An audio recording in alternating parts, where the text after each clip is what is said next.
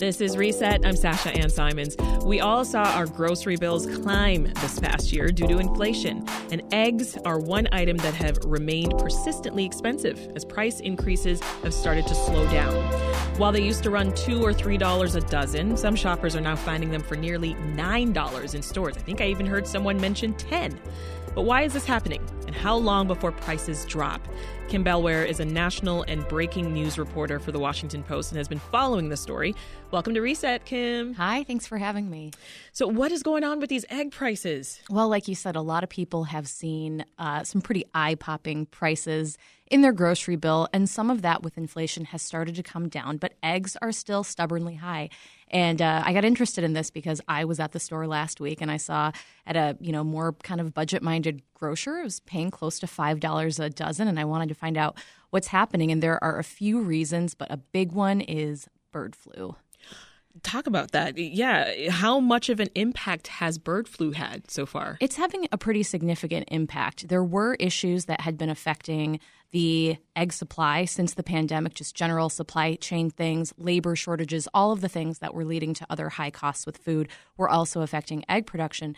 But bird flu comes along, and it had a similar effect that it had in 2015, which was the last time the country had a pretty significant bird flu outbreak. That was then the worst. Now this one is the worst. And that's led to more than 44 million egg laying hens having to be euthanized. So, um, you know, unlike a broiler chicken that we eat. You know, that mm-hmm. is, you know, you you uh, prepare that chicken one time to be consumed, but an egg laying hen is going to lay 24 eggs a month probably. So if you take them out of supply, that has some ripple effects, and that's why egg prices have stayed higher than uh, meat prices for chicken, but that's uh, it's it's really um, crunching supply in some areas, and uh, we you know we can talk about it more later too. But also uh, cage free laws in oh other states. I'm just I'm shaking my head as you're speaking because it's like I, I can obviously see what you're saying and how it impacts prices, but causing prices to be three times higher than normal.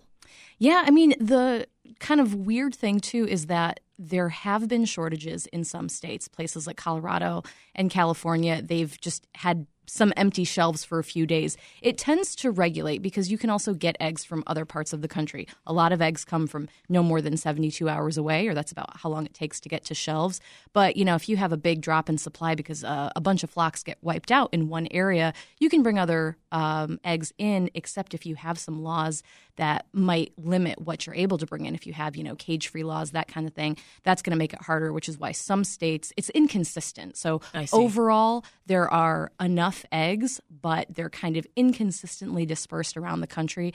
And um, you know people are going to see that in different ways where some people might still be doing okay. They might be able to get their you know a dozen brown grade a large uh, for a reasonable price. And other people are going to see those really really eye-popping prices. Well of course we know eggs are a huge breakfast staple in this country right? How are restaurants especially those with a large breakfast menu how are they responding to all of this? Well, I talked to the owner of Yolk, who has several locations here in Chicago, because I thought it's in their name. They're gonna they're gonna feel this, you know, more than anybody, right? You're talking about CEO Taki Kastanis. Yes, and he said yes, we are. Um, the the amount that they were paying for a case of eggs, uh, you know, several years ago, pre pandemic times.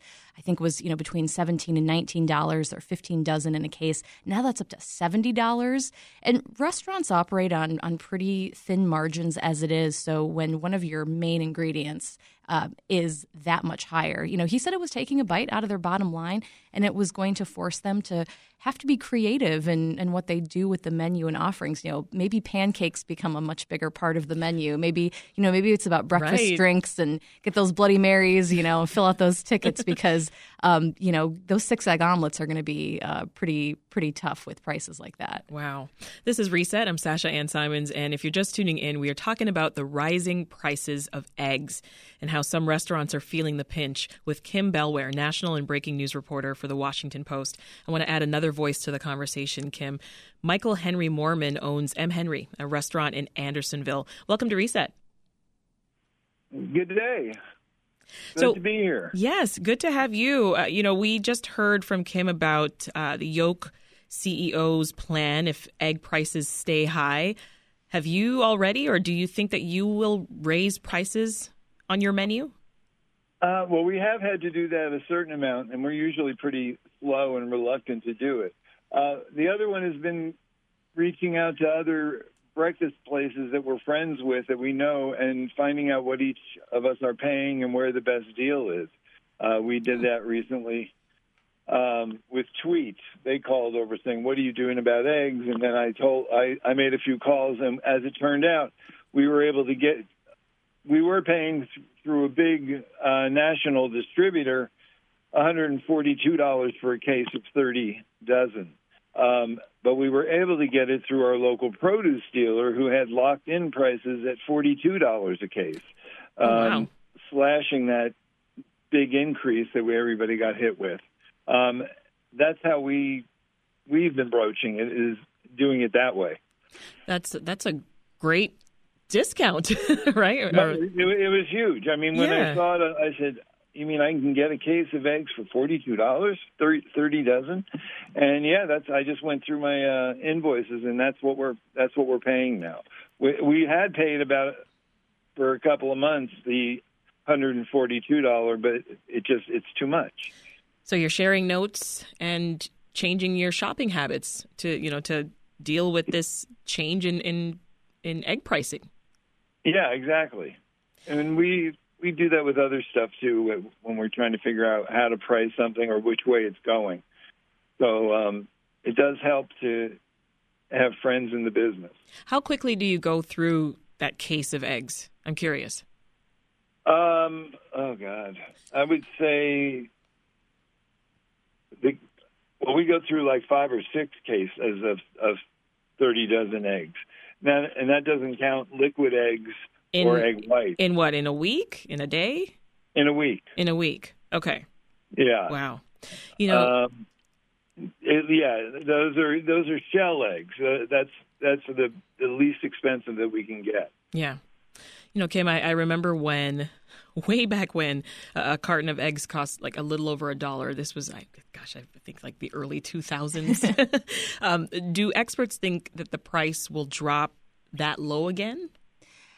Well, everybody that I Go ahead. everybody that I talked to said, you know, it was it was going to be hard to predict because it will depend in part on um, if consumers change their habits. You know, it's worth noting that the Thanksgiving to you know December holiday is the peak season for egg demand. Um, supply doesn't change seasonally, but demand does. The second largest is coming up. That's Easter. Yeah. Um, so you could see another crunch then. So maybe if consumers change their um, demand, then that might ease. But the big thing is um, how much, how well can avian flu be contained, and if um, if farmers are able to contain that, you know, keep biosecurity measures up, keep flocks healthy, um, and keep them from being infected so that they don't have to be culled and you don't have to start the process that takes several months of getting a facility decontaminated and ready for laying hens again, then things might, you know, things might start to cool off. But, you know, for now, everyone is just a little too hesitant to make bold predictions. So no, no full prediction uh, as to like you know the, the big question: how much longer till we see the prices drop? There, there was some optimism that prices are going to come down, but you know, are they going to go back to ninety nine cents? Eh, a little too Probably early not. to tell. Yeah, Uh, M. Henry is approaching an anniversary of operation this April. Congratulations, Michael.